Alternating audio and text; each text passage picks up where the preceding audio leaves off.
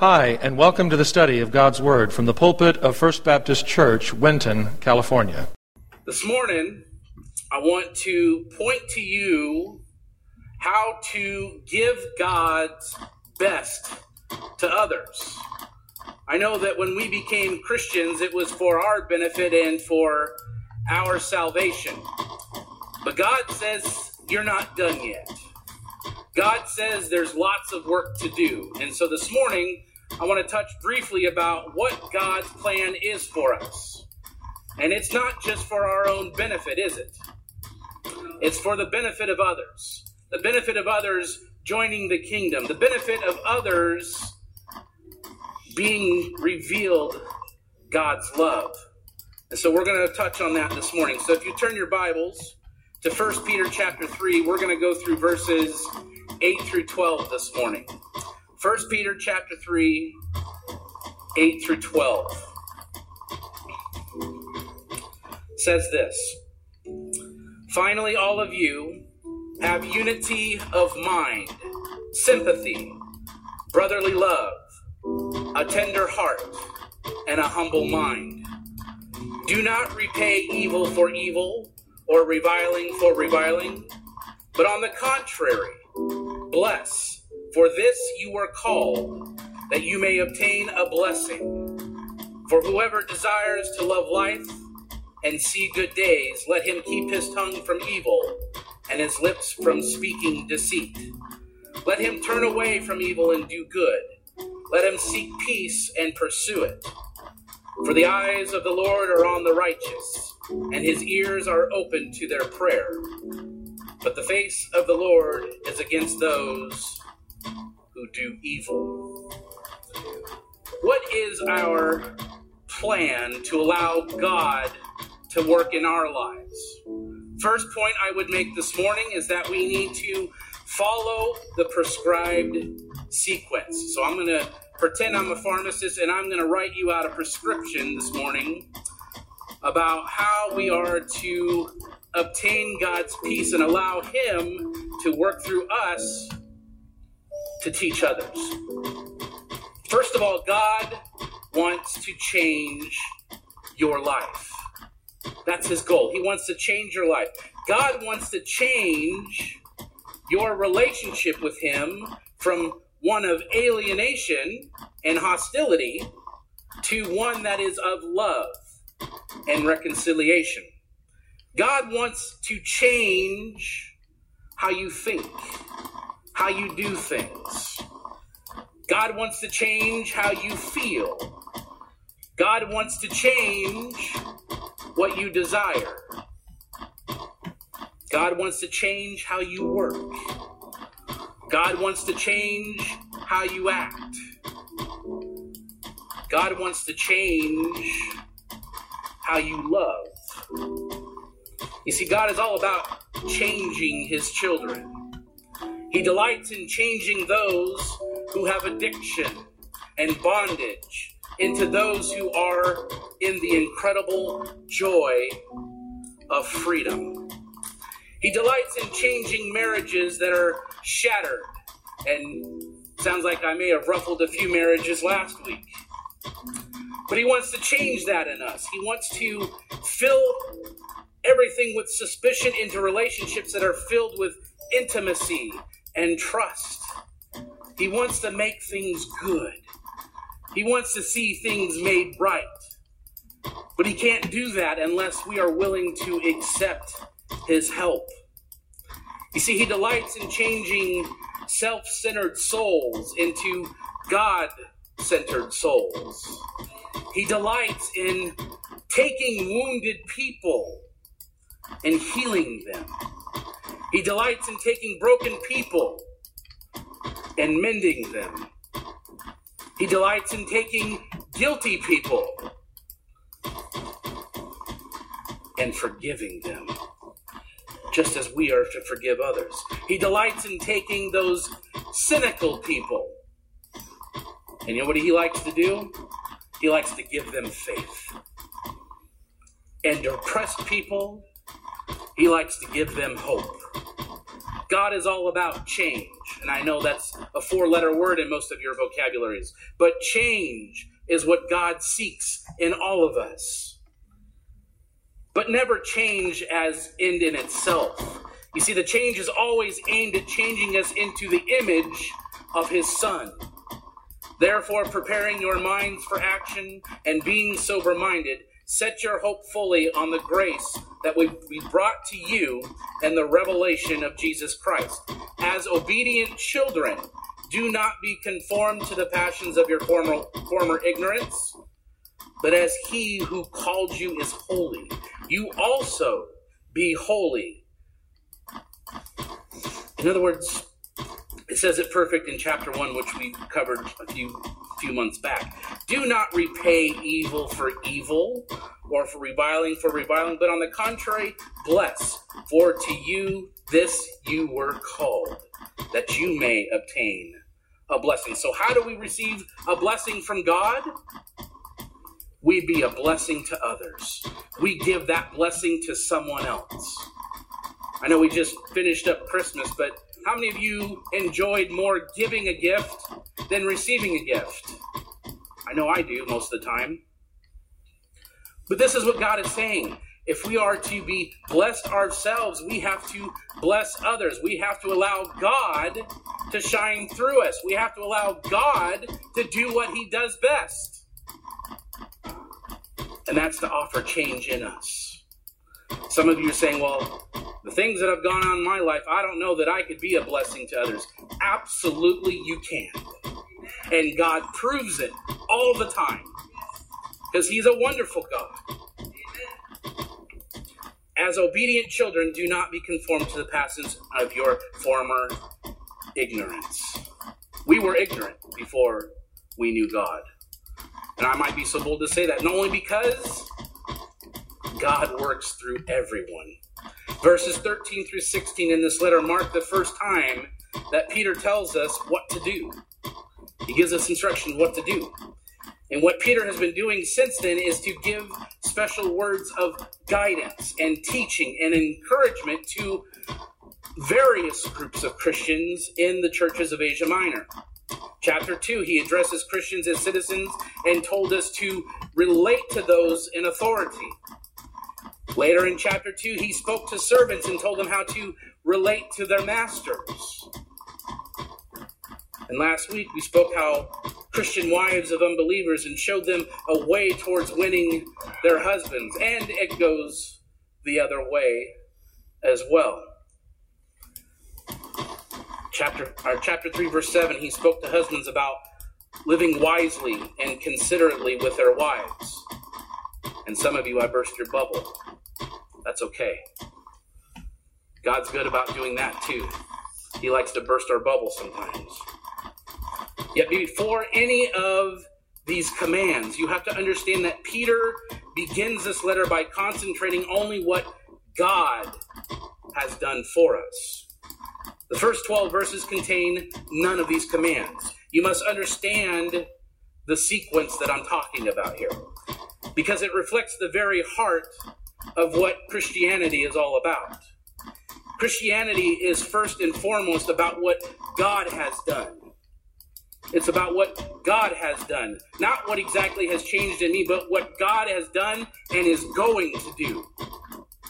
Because it reflects the very heart of what Christianity is all about. Only then is Christianity about what we do. When we give it to God first, He blesses us. He blesses us in our lives. It might be uh, an opportunity through a tragedy that we speak to others. It might be an opportunity where we're walking down the street and, I don't know, you can make up an event of something that happens, and somehow that touches someone's life because they recognize there's something different about you. They realize there's something different and something that they need because they have that void in their life. God is right there to fill it but we have to provide that opportunity for God. So we have to follow this sequence. First Peter chapter 1 verse 3. We must obey. See, don't ever do this in reverse order. If you do, then you will find yourself in legalism. Then we start looking at the Bible like oh, there's all this instruction. There's so much that I'm not supposed to do as opposed to things that I should be doing. So we have to be really careful of that. Since God has given you an inheritance that is imperishable, undefiled, and unfading, kept in heaven for you. Because of God's power, are being guarded through faith. And since God is refining your faith, through the fires, understand that, through the fires or suffering, as it mentions in verses 6 and 7. So, since God enables us to rejoice with joy that is inexpressible and filled with glory, why do we have troubles? Why do we go through certain things that just seem impossible? To the glory of God. Since God has provided you with salvation that the Old Testament prophets want you to look into, have to understand this. Behavior always follows grace.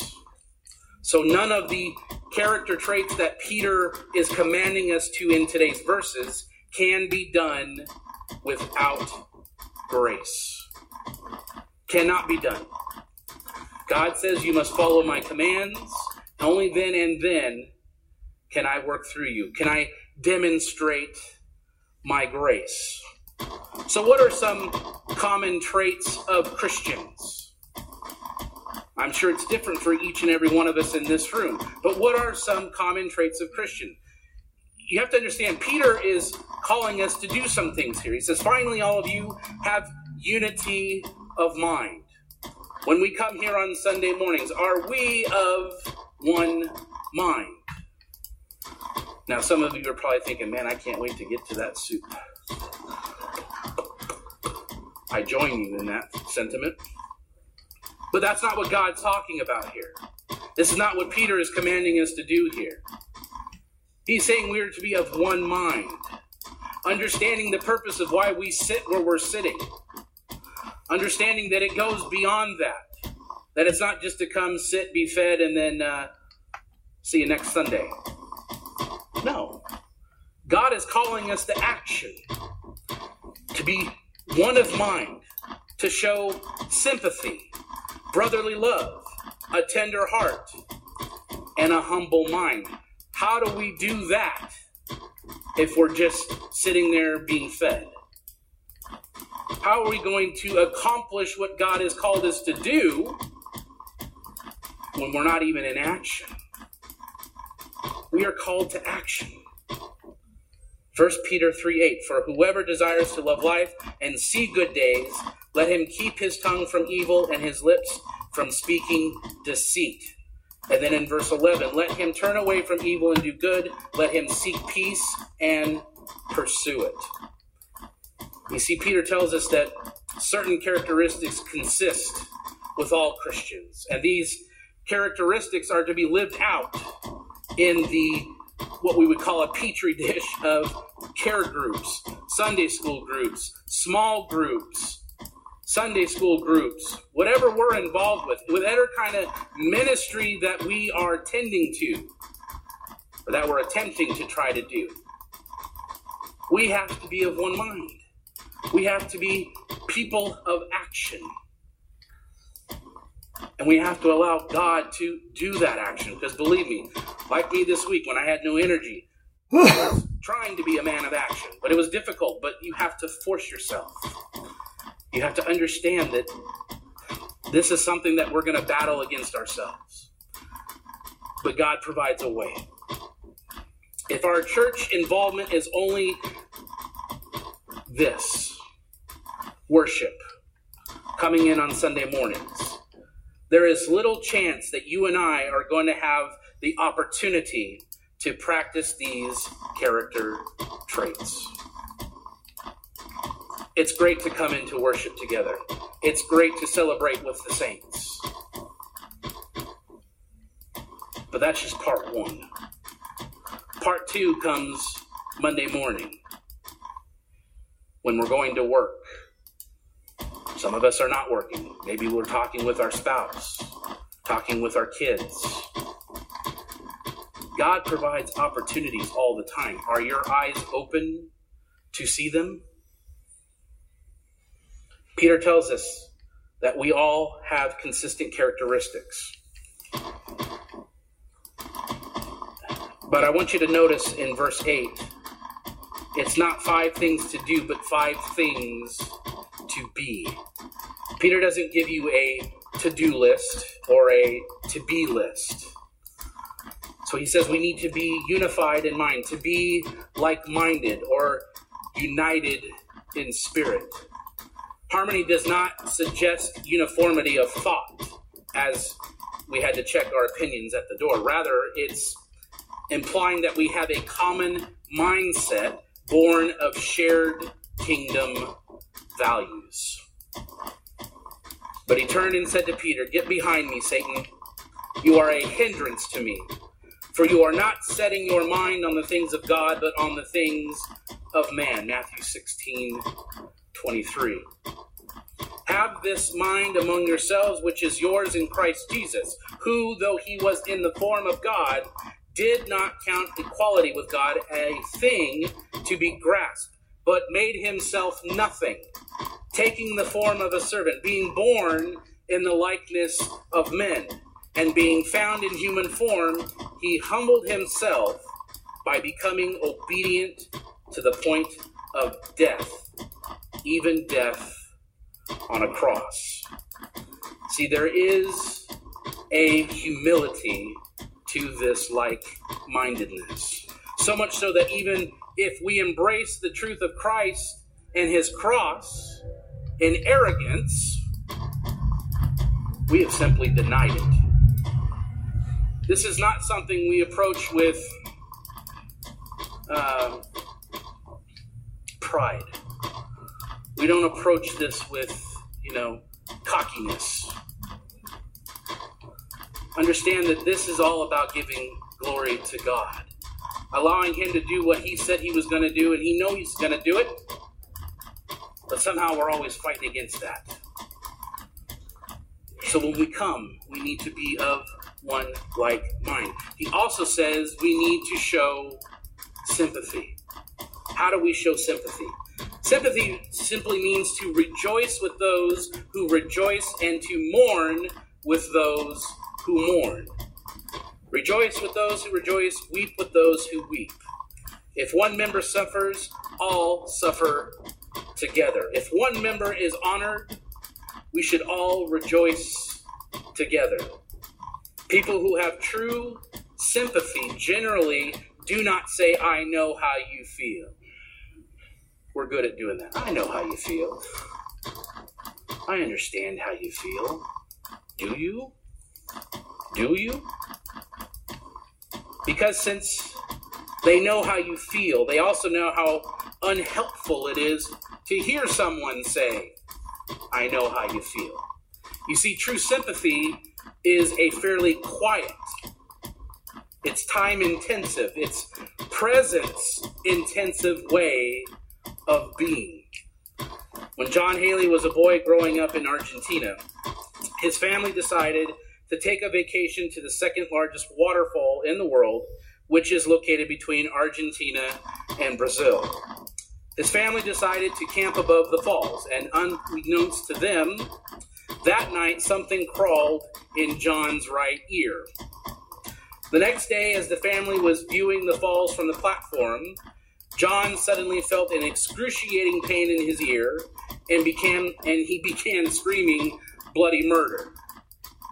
The pain was terrible, and there was nothing anyone else could do about it. Fortunately, after a few minutes, the pain subsided and he calmed down.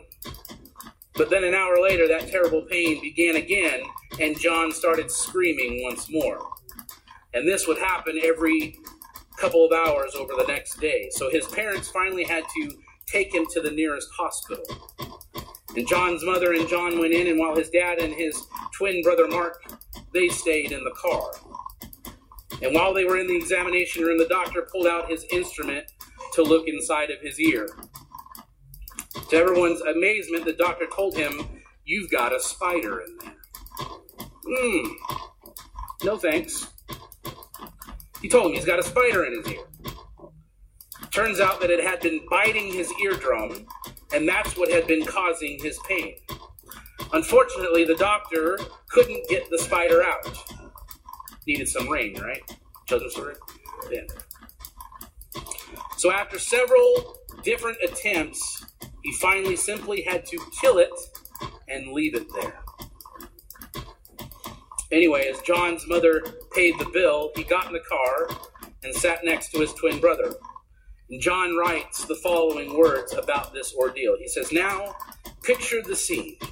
I've just gone through a fairly traumatic ordeal for a young boy, and I'm kind of whimpering, trying to my hardest not to cry.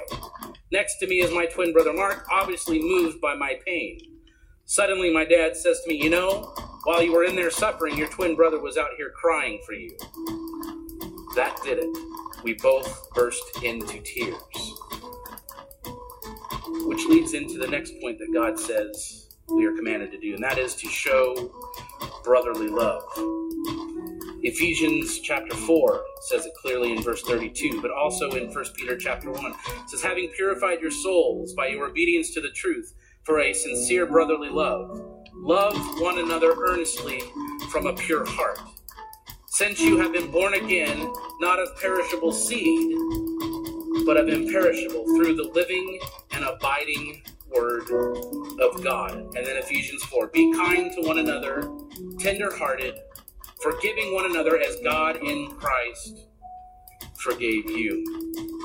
When you think of someone in your Sunday school class, think of them not as a distant person, but in the inner circle. Don't view each other as strangers or as mere acquaintances or distant relatives. View each other as close family. And I know I'm kind of preaching to the choir here because we have really good Sunday school classes and we have great relationships to one another. How many of you are calling your fellow Sunday school students or friends during the week? How many of you are checking up on them? Say, hey, how's it going? Or is it you just you catch up on Sunday morning? See, God is telling us we have to be people of action to show brotherly love. We can't do that by showing up once a week and expecting that everything is going to be righted in those few hours that we spend with one another. This is an ongoing process. This is an ongoing thing constantly, every single day in our lives. You see, it's the words that a husband said to a wife and a parent said to a child. What an awful thing it would be if we didn't check on one another. What an awful thing it would be if we didn't understand one another. Because I know we, we come in here sometimes and people ask, How you doing? Fine. I'm okay. My wife asks that question every five minutes. Are, are you okay? Are you fine? Yes, I'm okay. And sometimes we just go through the motions and we say, Yeah, we're fine. We're okay, but we're really not we're really not okay. We're not willing to allow ourselves to have that intimate relationship with someone. But I would venture to say that is kind of like our Christianity and our walk with God. That we're not willing to confess to God that we're not okay. Even though God knows we're not okay, He wants us to come to Him. He wants us to divulge everything that is to know about us. And it's for the reason for him to do that thing in us that we don't like. And that's change. He wants to change us. Family can have some pretty serious squabbles and exchange some very harsh words. But only in the rarest cases does the family break up over it. But it does happen. I can attest to you for that. It does happen. So, what must we do? Peter commands us to have a tender heart. It's not a word about conduct first, but about your insides. It literally, your innards, your belly. The word in Greek is eskolochno. I know, excuse you. Right? The literal translation of the Greek here means to feel generous in your belly. Be well disposed to each other from deep within. Expose yourself. Be vulnerable, he says. It's exactly the opposite of hypocrisy that acts tender and feels malice. Let love be genuine. Abhor what is evil. Hold fast to what is good. Love one another with brotherly affection. Outdo one another in showing honor. Have you ever engaged with someone and tried to outdo them constantly? This is what God is telling us to do in our relationships. Outdo your wife. Gentlemen, if you want to get back at them, and especially after last week, outdo them in kindness. Show them you've got the upper hand. Show them that you're the leader in that relationship. Be overly kind. Be the one that steps in when no one else wants to. And ladies, do the same. Try to be more kind to your husband, even when he doesn't deserve it. But that's what God is showing us. We to have a tender heart. We need to let our love be genuine. Contribute to the needs of the saints and seek to show hospitality. We also have to have a humble mind. Peter begins verse with the mind, and now he closes attention to the mind. He says, Clothe yourselves, all of you, with humility towards one another. For God opposes the proud, but gives grace to the humble. And we'll go into that later on. Jesus said, Whoever exalts himself will be humbled, and whoever humbles himself will be exalted. Peter has learned this the hard way because he's let his pride crush him. For whoever desires to live life and see good days, let him keep his tongue from evil and his lips from speaking deceit. Let him turn away from evil and do good. Let him seek peace and pursue it. The other thing we need to watch, and it's a tough one, but I know all of us struggle, is with the tongue, with the words that we say. And sometimes it's the words that we don't say that hurt the most. In a lifetime, you and I could fill a library with the words that we have said. It is estimated that the average person says around 30,000 words every day. Some of you would beg to differ. I get told all the time, why don't you talk more? I have smaller shelves in my library. Verbal violence that is deliberately calculated to hurt the other person oftentimes is unintentional, yet it is done with a callous insensitivity. This is only done to people that we know well. Have you noticed that? That sometimes you treat strangers better than you treat your own spouse. You treat your family differently. Exact same situation, same circumstances, but somehow you deal with it a lot differently if it was your own kin. If anyone thinks he is religious and does not birdie his tongue but deceives his heart, this person's religion is worthless. Worthless. There is one whose rash words are like sword thrusts, but the tongue of the wise brings healing. We must be careful with the things that we say. Is God speaking for you, or are you speaking for yourself? You see, there are six things that the Lord hates, seven that are an abomination to him haughty eyes, lying tongue, hands that shed innocent blood a heart that devises wicked plans, feet that make haste to run to evil, a false witness who breathes out lies, and one who sows discord among brothers. Compare these words to James 3 chapter, chapter 3 verse 6. And the tongue is a fire, a world of unrighteousness. The tongue is set among our members, staining the whole body, setting on fire the entire course of life, and set on fire by hell. Most of you know, most some of you are baseball fans in here, but Jackie Robinson was the first black Major League Baseball player. And he was the victim of racial hatred nearly everywhere he played baseball. And even when he took off the uniform, there was racism in his life. There were fastballs thrown at his head, curses and slurs hurled at him from the dugouts and stands.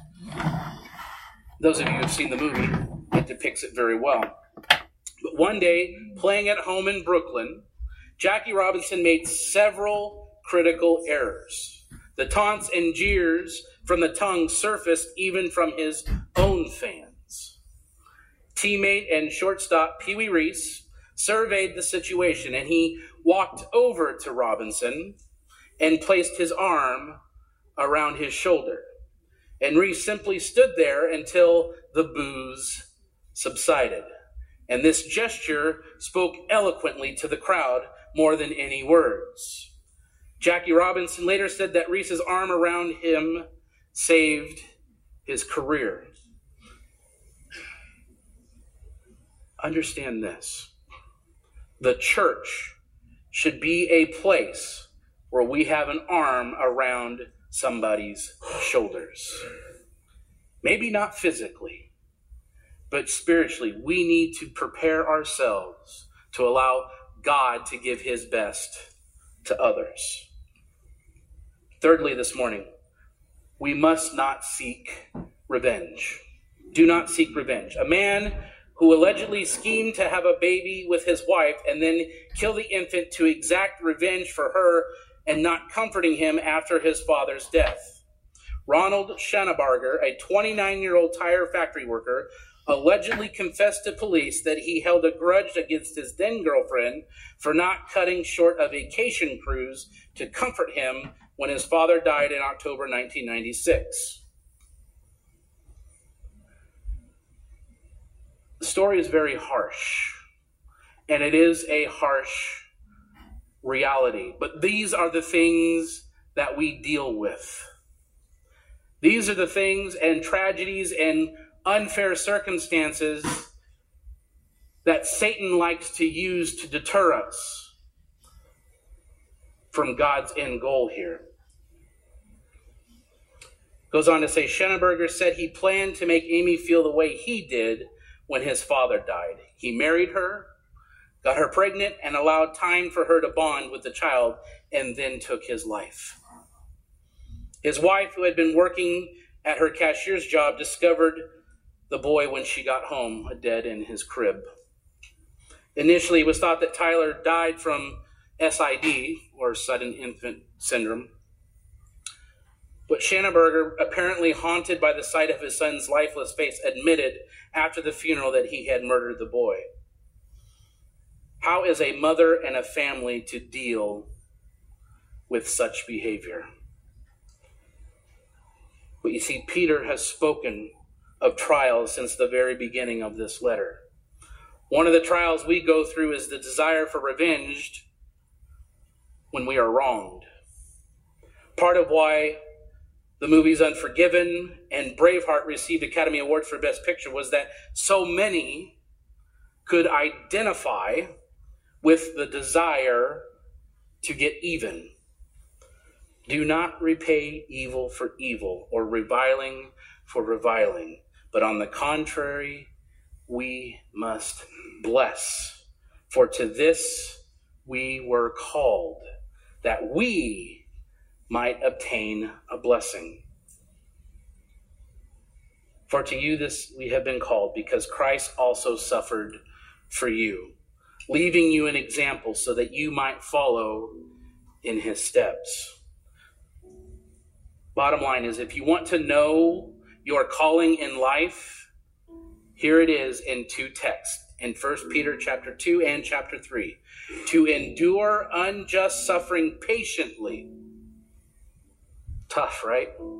To endure suffering, unjust suffering patiently and to bless those who do you evil and revile you. That's our calling. That's what Sunday school exists for. To help each other become a people who live that way for the glory of Christ, who lived and died that way. Bless those who persecute you. Bless and do not curse them. Repay no one evil for evil, but give thought to do what is honorable in the sight of all. If possible, so far as it depends on you, live peaceably with all. Church, don't avenge yourselves. Do not avenge yourselves. Leave it to God. For it is written, Vengeance is mine, I will repay, says the Lord. To the contrary, if your enemy is hungry, feed him. If he is thirsty, give him something to drink. For by doing so, you will heap burning coals on his head. Do not be overcome by evil, but overcome evil with good. Lastly, Jesus said the same thing. But I say to you, love your enemies and pray for those who persecute you, so that you may be sons of your Father who is in heaven. For he makes his sun rise on the evil and on the good, and sends rain on the just and on the unjust. For if you love those who love you, what reward do you have? Do not even the tax collectors do the same? And if you greet only your brothers, what more are you doing than others? Do not even the Gentiles do the same? We see how the last part of verse 9 fits in here. The crucial last phrase when Peter says in verse 9, Bless, for to this you were called. And he adds that you may obtain a blessing. So when he says that, he shows that our blessing others is one of the conditions we fulfill so that we inherit our blessings in the ages to come. It is the same as Jesus' beatitude, where he says, Blessed are the merciful, for they shall receive mercy. Showing mercy to others is a condition for the final great receiving of mercy from God. But understand this you are not alone. You are not alone, for the eyes of the Lord are on the righteous, and his ears are open to their prayer. But the face of the Lord is against those who do evil. Richard Nixon served as our 37th President of the United States, and he was a polarizing figure who won the presidential office by a landslide. And then, of course, we know he later resigned in disgrace just 21 months late in his second term. His disgrace culminated with the Democratic Party getting their man, Jimmy Carter, into the White House. The victory of the Democrats came about because they learned of the attempts where their conversations were to be bugged. Watergate occurred on June 17, 1972, when five men attempted to break into the Democratic National Headquarters in Washington's Watergate complex. And I know you know the story, or at least most of you. But you know that the men were arrested after police were notified by an alert security guard as they were in possession of cameras and electronic surveillance, surveillance equipment. They were suspected of attempting to tap the telephones there in order to gain the upper hand on the Democratic campaign. Does this sound familiar? Does this still go on today? Why? because people will not allow God to make change. God is willing, He is ready to receive us. But we continue to fight. If we are going to win the battle of mastering our mouths, it will come when we realize that God is bugging our conversations. There is nothing we hide from Him. Nothing. Listen to the words of Jesus. I tell you, on the day of judgment, people will give account for every careless word they speak. For by your words you will be justified, and by your words you will be condemned. Bottom line is, we need to live according to God's way. And check this out other people are going to take notice, one way or the other. One way or the other. People are going to take notice. The kind of life that we've been talking about this morning is so contrary to the way people normally live in our culture. They're not very neighborly, they're not tender hearted, they don't show sympathy. All they care about is themselves. People are naturally going to want to know what it is that allows us to live the way that we do. So they're going to ask us for the reason, for the hope that seems to be within us. Therefore, I must be prepared to tell them why I live for Jesus. You must be ready and prepared to tell others why you live for Jesus. We clearly see here that when we live according to God's way and return blessing for evil, God not only blesses you, but He uses that kind of lifestyle to bless others through you. Sometimes I think we make evangelism and sharing our faith with others much more complicated than it really needs to be. But on the other hand, I think there's a lot of Christians who have not done what they need to do in order to be ready to give that rational explanation of why they are a Christian when others ask them about it. We must equip the saints. How do we do that? We need to be people of action. We need to understand that God has a plan for each and every one of us, and it's not just to sit here on Sundays. It's not just to show up for Sunday school. These are wonderful things, and this is how we equip the saints. But what good of you as a piece of equipment if you're not being used? Equipment is made to be used to accomplish a purpose.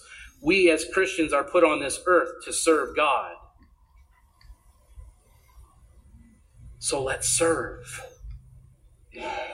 Let's begin doing what we've been called to do. And believe me, this doesn't require a seminary degree. Pastor will attest to this as well as I will.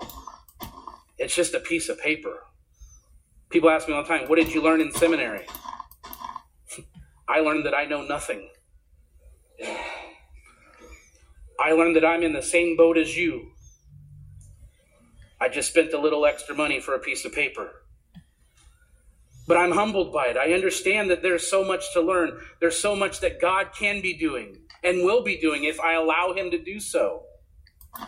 He wants to do the same for you. He wants you to understand that He is a God of love and He loves you. He understands your circumstance, even when others don't. And he, he wants to work change in you, not just for your benefit, but so that He can use you as that piece of equipment and bring others to Him. That's the point. Doesn't require that degree or even formal training. God uses children constantly as if to tell adults, hey, wake up. If I can do it through him or her, I can do it through you too. You see, it merely requires that each of us understand what we believe about Jesus, why we believe that, and how we believe it, and how following Jesus has made a positive impact in our lives. And then we take it to the next step and we're able to articulate that to others. There's no doubt that it is easy to look around at the world and get angry. We live in a culture that isn't very hospitable to genuine disciples of Jesus for the most part. So even when we do good, the people around us still often revile us and try to hurt us. And it's so easy to give into that anger and to respond in kind. But Jesus has called us to live differently. He has called us to bless our enemies and to love those enemies in the same way that He loved us when we were His enemy. There isn't a single person here this morning that can do that on his or her own. I can't do that,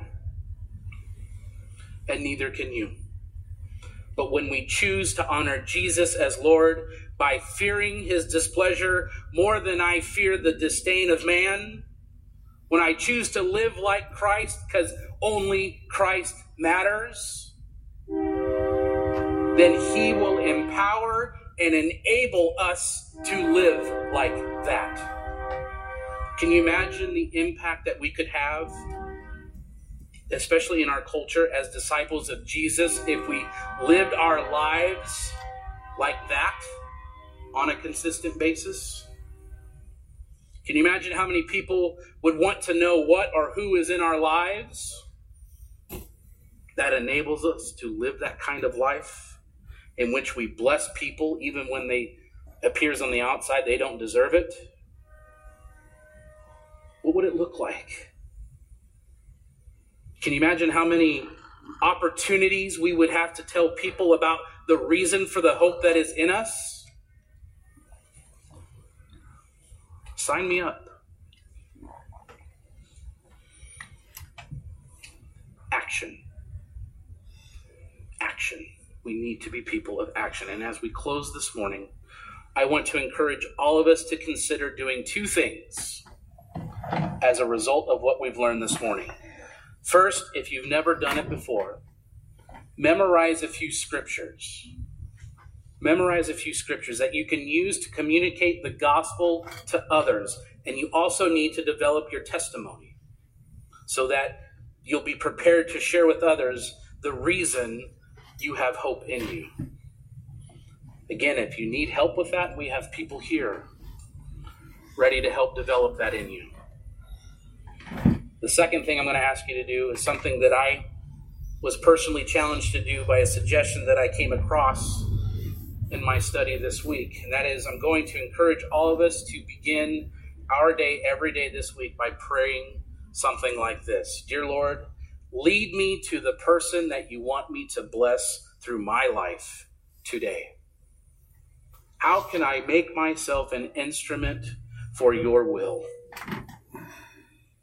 And if we can start doing that, hold on to something because you're going to see some change.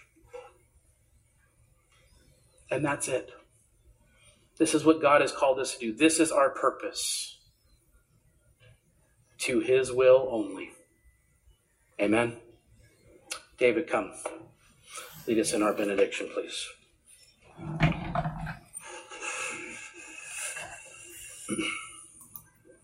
living these traits. Not easy, we know that, but we can grow stronger in doing so when we acknowledge each morning and each evening this He is Lord.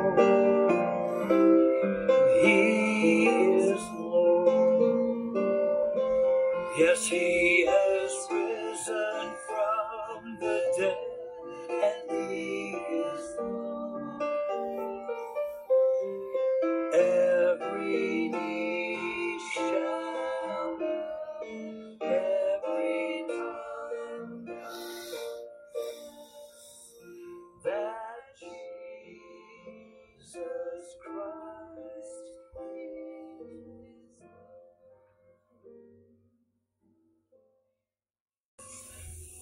Father, thank you for our time together.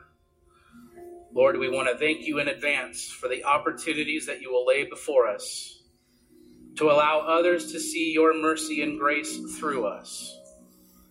Lord, help us to recognize those opportunities and to run to them and not run away. Help us put our faith in you, our trust in you, more importantly, our love with you. Let us be an example of what it means to have hope. Let us be an example of what it means to live a Christian life. Why it's so different from everything else and why it's so desired when people look upon it. Lord, we know we're going to face challenges. We know that we're going to be knocked down. But Lord, you are right there to pick us up. And so we love you And we love you that you love us, even though we don't deserve it. Thank you for our time here. And Lord, as we go and partake in our fellowship, I pray that you bless the food to our bodies and to the enjoyment of the afternoon. And Lord, as we do so, as we talk with one another, help us to treat each other as family as we grow together in you and given those opportunities to spread your word and to reveal the gospel to those who desperately need it. Thank you again for our time, and all of God's people said, Amen. Have a great day in the Lord. The Bible says, if you confess with your mouth the Lord Jesus and believe in your heart that God has raised him from the dead, you will be saved. If you've never trusted in Jesus Christ as your personal Lord and Savior, we invite you to call on him now and through a simple prayer of faith, give your life to him. If you're not attending a church that honors the Bible as the Word of God, we encourage you to locate and begin attending such a church in the area where you live. The message you have just heard was preached from the pulpit of First Baptist Church, Winton, California. For more information on the ministry of First Baptist Church, Winton, please visit our website at wintonchurch.org.